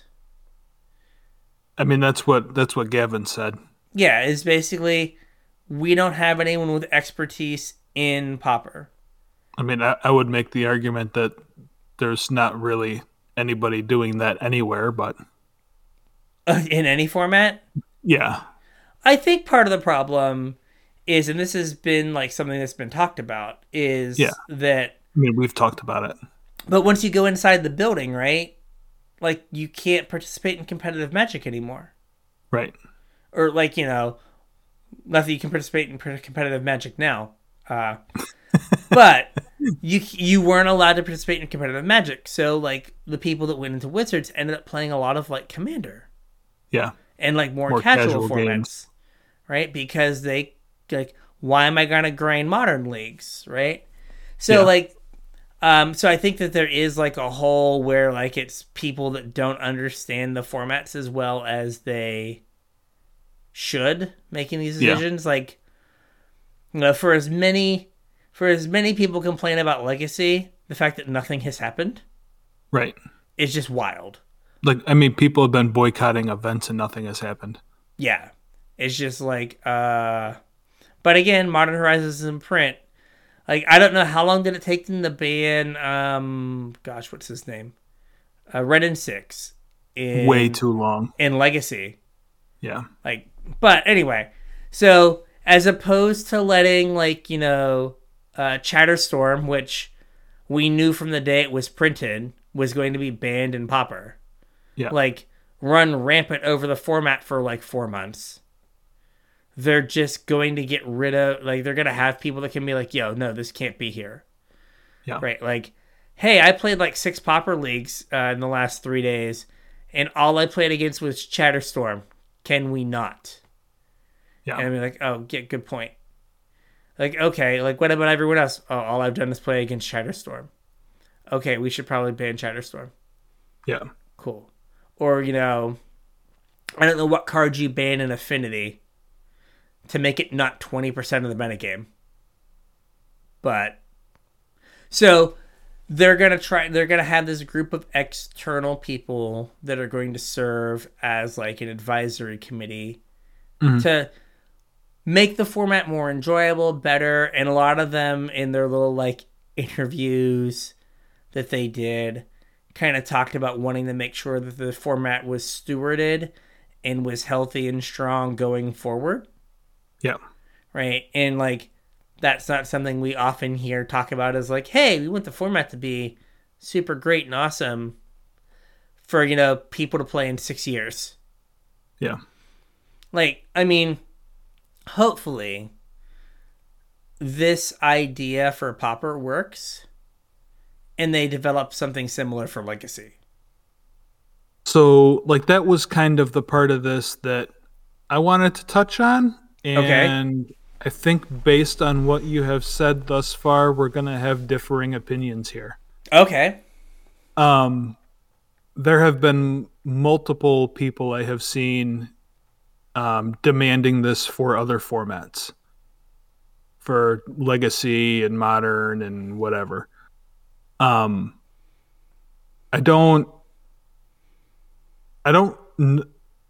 I get that people want to have like their favorite format be, you know, happy and healthy and you know, free of whatever oppressive cards Wizards decides to print or whatever. And I get that there's like a finite amount of resources that Wizards can put into um, like playtesting for all the different formats. And I understand what you just said about um, like the people that they have playtesting kind of automatically start deviating from competitive play as soon as they walk in the building but that's also Wizards' job. And like I highly doubt that these pauper format panel people are getting compensated for the work they're doing to maintain the format. Like I mean that's Wizards' job is to make cards that make a healthy format. Stop printing garbage cards. Fair. I am with you there. But uh one, I agree they should be compensated. Um I, I I mean I'm just assuming they're not being Oh no. I I'm I I agree. I agree that Yeah. this is this I guess uh, if you're a content creator getting paid in exposure, which does not keep the lights on. that is uh, correct. But um if there were people willing to vol like if this goes well Mhm. and Pauper is uh a better format because of this uh panel, Yeah. right? We have two options for like I think that you know, as much as it pains us, right? Legacy I think is moving into like the realm of vintage. Yeah. where it is a casual niche format. Mhm. Right? Something old timers gather around with a bottle of scotch and Yeah, and play. And like, you know, that if you're playing it at your like LGS, like you get you get a crowd because you've got six thousand dollars worth of mana base on the table. right. right? Uh, but right, like you want these formats to be taken care of, and I think that Pauper and Legacy to some degree. Well, Pauper was a community created format, much like Commander. It was. Um, Legacy is a Wizards created format that they Has have been or- abandoned. they have orphaned yeah. Right that format is gone like wizards is modern forward is where wizards focus is so Mm-hmm. Yeah, but and- like, there's people even demanding this for modern though.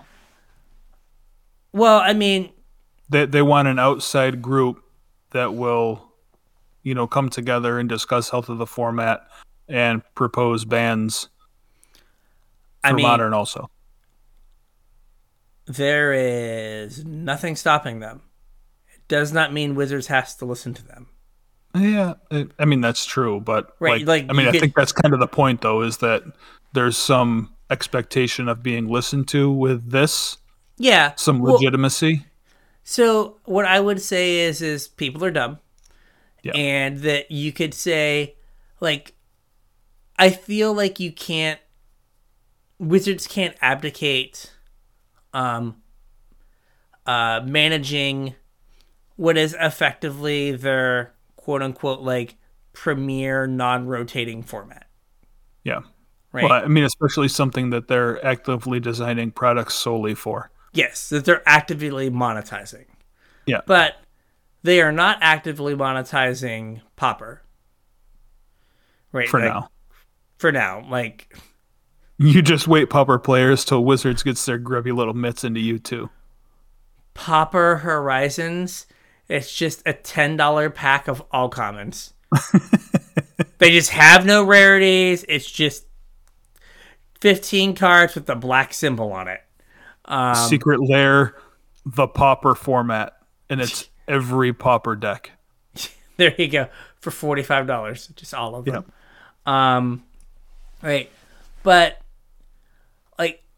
I don't think that Wizards is going to pay any attention to Legacy, Yeah. and so if you want Legacy to be managed, you can have someone someone is going to have to do it. And I mean, the Commander people, like they get way too much crap. Mm-hmm. Like you know, especially on like social media, right? But at the same time, right? At least it's like a player run thing that they're trying to make the format better. Yeah. And you may not agree with their decisions, but they're trying.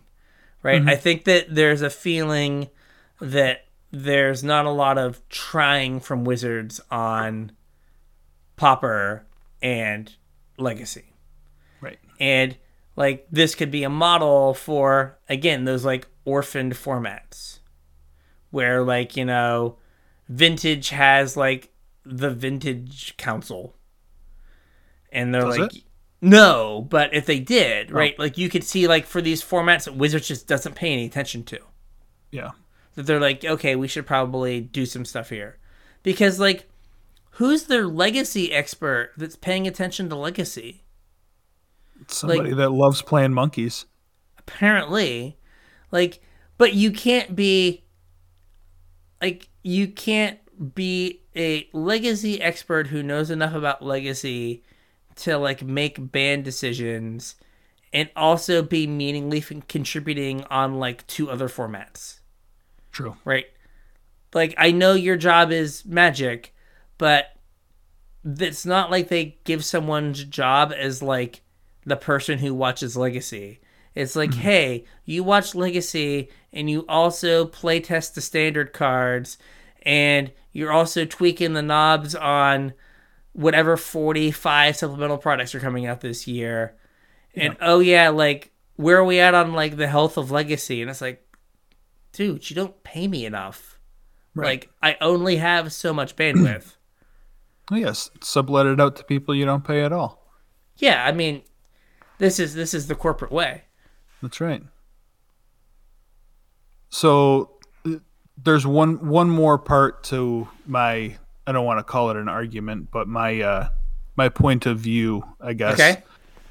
And I have a feeling that if this is the direction that things are going, where we're just going to end up with, you know, a player run committee for every format that reports back to Wizards and then they take action accordingly, that we're kind of going to end up in the same place where video games ended up. And what I mean by that is like I mean back back in my day, like there weren't pre-orders where you ordered like a game a year ahead of time and then were delivered a half completed video game that they're going to sell you three DLCs to get the full game. Like the, the way the business model has evolved over time is that they, you know, let the players be the playtesters and you know the expectation is that when a game ships it's going to be buggy and then you're going to have to buy two or three DLCs to get like a complete content of the video game. And I can definitely see that happening here where you know they get a committee set in place for modern legacy pauper whatever whatever other formats pioneer whatever formats that they don't have somebody actively looking out for and then it doesn't matter what they print because the committee's going to tell them what to do about it. So they can just print a million busted cards all the time and wait a couple weeks and get input from, you know, the various advocates for formats and that's it. Well, I mean, this is kind of the same argument that we've had with alchemy, right? Where Yeah. it's like, well, no one cares about standard. People are only going to care about alchemy, so that they can just be less careful because they can always fix it later. Right. Um, my thought when you said like video games, and you have an interesting point, was what I talked called the Smash Brothers model, right? Where there are like giant Smash tournaments that are like all player run, Yeah. right? Like, are we moving to a world where like there's gonna be like a GoFundMe to like reserve a convention hall? And like, Uh, like I don't know. Call up Cedric and P. Sully, see what they have to say. Yeah, but like my idea was more like is just more along the lines of like I agree that they're gonna like might do a, worse job of playtesting, Yeah. but I think it's they're not doing a good job of that stuff anyway. And I know that like P. Sully be like it's the hardest job. It's like no, it's not. It's not the hardest job. First of all, deadliest catch, hardest job. But um, but second, like at least someone would be looking out for the format, Yeah. right? And I think that we have to like, you know, divide the formats on some level into like competitive and casual. And like vintage and legacy and pauper survive purely based on uh, community interest Yeah. and nothing about um, uh, what's going on from like the mothership right? So so like i would rather th- this kind of system that works for pauper getting moved to vintage and legacy but i wouldn't want to see it going forward because i think modern forward is our definition of competitive formats. And like the competitive formats should be run by wizards. Now i say competitive formats i don't know what we're competing for. Uh what's his name? Sir mix-a-lot told me the world would know. The world does not know. Right. So but like i think that you know you can do a better job. Like six people who play three legacy leagues a week each know more about the format than Whoever's- whoever's making decisions about the format at Wizards. Yeah. Right? I speaking of a story, I remember outside of uh, K and K, guy I'd never met before came and was talking to me. He's a guy I used to play, blah blah. It's really good at Legacy, yada yada yada. It was talking about like Nimble Mongoose Yeah. and how good Nimble Mongoose was, and how great Nimble Mongoose is. And I was just like, I don't have the heart to tell him that Nimble Mongoose is stone unplayable. Unplayable. Like, and uh, this was like 2000, like 16, 17, Yeah. right before like current like crazy power. But Right. like, it's like, yeah, Nimble Mongoose is not a playable magic card. Yeah. Like, I was like, yeah, that card doesn't really get played. It's kind of been replaced by like a, but but why? Because it's not good enough anymore. And I feel like like the legacy expert at Wizards is just like, it's that guy. Yeah, it, it's Nimble Mongoose. Like that. Yeah. That's that's a powerful card. It's like no, no, no, no, no, no, no, no. So like it'd be much better to have someone like babysitting yeah. than no one. And like we are currently at like no one. But you are right. Like it is super crappy. Right? Like uh imagine if like baseball just like every pitch that was thrown you got to like get on your phone Pull the And- fans. and vote if it was a ball or a strike. Yeah. Or like golf actually does this. Oh yeah. In the golf rules, anyone can narc on you for making a rules mistake. At least it's how it used to be. Hmm. So people have lost strokes and been disqualified because people watching the telecast would call in and be like, yeah, so and so did this thing on like hole seven. You're not allowed to do that. And they'd review the tape and like you keep your own score in golf. And if you sign Yeah. an incorrect scorecard, you're DQ'd. Huh. And they're like, so a famous story, a guy was like wearing pants and like had to like hit, had to get on his knees to hit a shot. Right? He was in a bad lie and had to be on his knees hit the shot. Well, he didn't want to kneel on the dirt in his pants, so he put down a towel.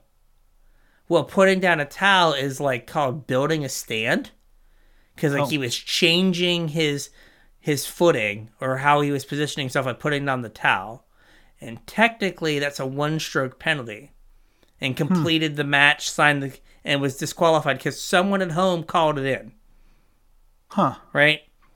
Uh, i don't know if they still allow this. They may have changed it but this was a thing that happened for years and years right? But like it is super shady that like wizards is like yeah hey unpaid not even interns. Right. can you like please do our job? And like that's just not a good look. Yeah. but at least they're admitting we can't do our job and hey we might be wrong. They might all be getting like a check for $500 I for mean, I- I hope they are. for like every time they like meet. Or like they get like $150 every time they meet or something. And it's like you we're gonna meet once every two weeks and wizards cut some like a hundred dollar check each time and the amount just keeps going down right? But wizards cuts them a hundred dollar check each time and I think you mean a seventy-five dollar check each seventy-five dollar check each time Yeah. uh one one wendy's coupon book with the free tag for a free frosty. Yeah, I was with the with the with the frosty coupon removed from the coupon book. oh no. Yeah, yeah. but like, at least like hopefully they're getting something for their time other than like exposure, Yeah. right? Expired entertainment book. At 2020 Myrtle Beach Entertainment book that you got from like a defunct Shoney's. And all of the mini golf coupons are missing. all of them. But hopefully they're getting something. But like, I think that making sure like we can't just have formats that people enjoy that no one's paying attention to as They're like just rotting. yeah and you said that like wizards doesn't like it's hard to playtest for stuff Wizards has said that they only play test for standard. That they can't play test for older formats. So, like, they play test for standard and, like, oops, it breaks another format. Oh, we just didn't never bother to look because we can't. Because, you know, there's seven people or eight people on play design. Right? There's seven people, uh, so they can't ever fire a full draft. right? right? Like you just have someone, you have a bot. You have to like pull some random in out of the hallway. Uh, hey, you pick the third card in every pack. exactly. It's like, hey, hey, you, you're on the D and D team, right? Get in here. Just pick all the same Everything color. with a picture with goblins. Go. there, there aren't any. Too bad. Uh, but Well, yeah, like pick in that pack. yeah, just pass it. uh, but yeah, I, I just don't, I don't want to see like formats that people enjoy just rot. And this, while not a perfect solution, is better than format rot, That's true. right? I, I guess like legacy doesn't bother me as much as modern did, and I saw people advocating for this for modern, and I don't think that in a format where you're designing products for and directly monetizing, like you can let this happen because No. that's like I don't know. the It seems lazy. the I like that saying we need a, a modern one of these things, right? A modern player panel or whatever. Um is is saying we don't think Wizards knows knew what Modern Horizons 2 was going to do the format. I contend Wizards knew exactly what Modern Horizons 2 was going to do to the format, and it did exactly what they thought it was going to do. Sell a whole bunch of Modern Horizons two. sell a whole bunch of Modern Horizons 2, right? Yep. Because the only way you can sell more Modern Horizons 2 packs than Modern Horizons 1 packs is to invalidate all the Modern Horizons 1 cards Right.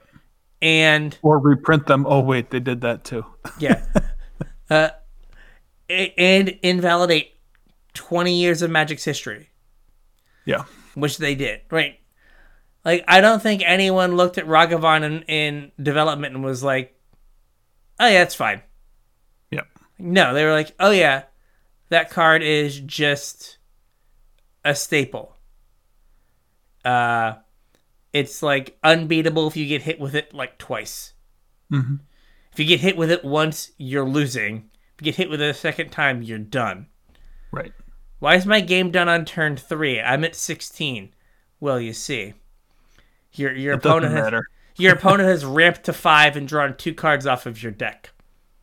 You're done. Oh, Yeah. okay. Th- thank you. I was unsure. Um. So, like, they're like, they know what they're doing with the Modern Horizon sets. They know they're rotating Modern. And the people that want like Modern to go back to 2000 like 17 like that's not going to happen. Unbanned twin. Unbanned Twin, which again, another thing that is laughably banned. Yeah. Like on sure. one on one hand, it's terrifying because you can play Teferi Time Raveler now, True. right? But on the other hand, Solitude is a magic card. It is. Like what? Like all right, tap out for this. Cool. Uh, I will force of negation it. Okay. I I will pact of negation it. Cool. Solitude, kill your guy. Yep. Oh, bummer. Now I don't have five mana to pay for my pact. Oh. um. So, right, like, like that's not ever gonna come back, and I think that's why people would want like a modern committee.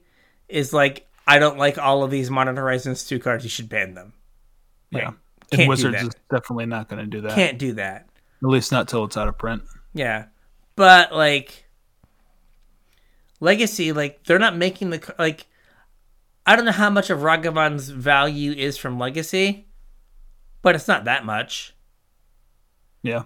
just based on like how many people play Legacy, True. right? So I think that like if it got banned in Legacy, like no one would notice. If that's what like the committee, the council said. Mhm. So yeah, I I like the idea, but you are right. I don't like I don't like the idea of people working for free. Yeah. Especially especially when it's like a big corporation. It's like you have the money to pay people. You made You like a all of that money that you pulled out of OP. Yeah, you, you like uh it was like had like a billion dollars in sales or something last quarter or last year or something absurd. Yeah. And it's like you have No, the money. Get the players to do it. Yeah, we'll get the players to do it. They they can't they can't complain to us. They're gonna complain. It's also brilliant, right? Like no one complains to Wizards when Commanders messed up, right? Right. They complain. they complain to the uh, whatever the council, whatever they call the council, right? Rule Commander committee. council, rules committee. Um, so now if Pauper's messed up, they're just gonna like be like hate tweeting these poor people. Yeah. Uh, so it just takes the the heat off of them. Yeah. All right, so we've been going forever now.